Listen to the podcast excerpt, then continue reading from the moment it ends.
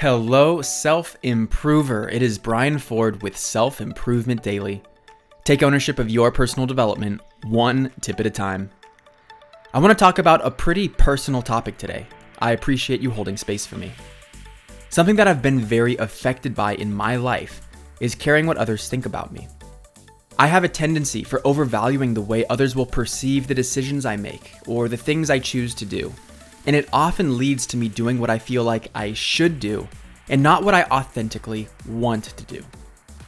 Rooted in it is a fear of rejection, a fear of failure, and a fear of disappointing others.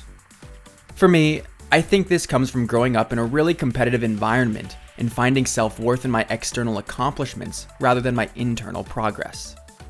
I know I'm not alone in this, which is why I'm sharing about it, but also why I want to speak more on what I've come to learn about it in the last few years that have helped me strike a more productive balance. As social animals, it's literally within our evolutionary history to consider the perspective of others.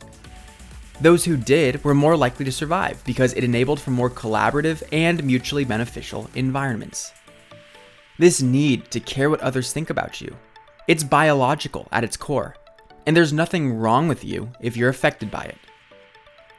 The difficult part is, we live in a society that has hijacked that part of our brain and created value structures and mechanisms that amplify it, generating a desire for approval that really pulls at you.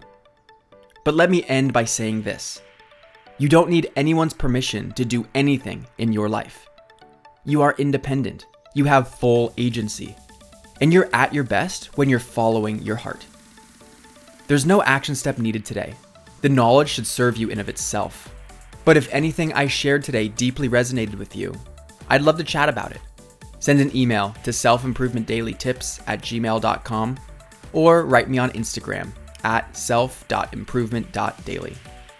Thank you for listening, and I'll see you next time on Self Improvement Daily.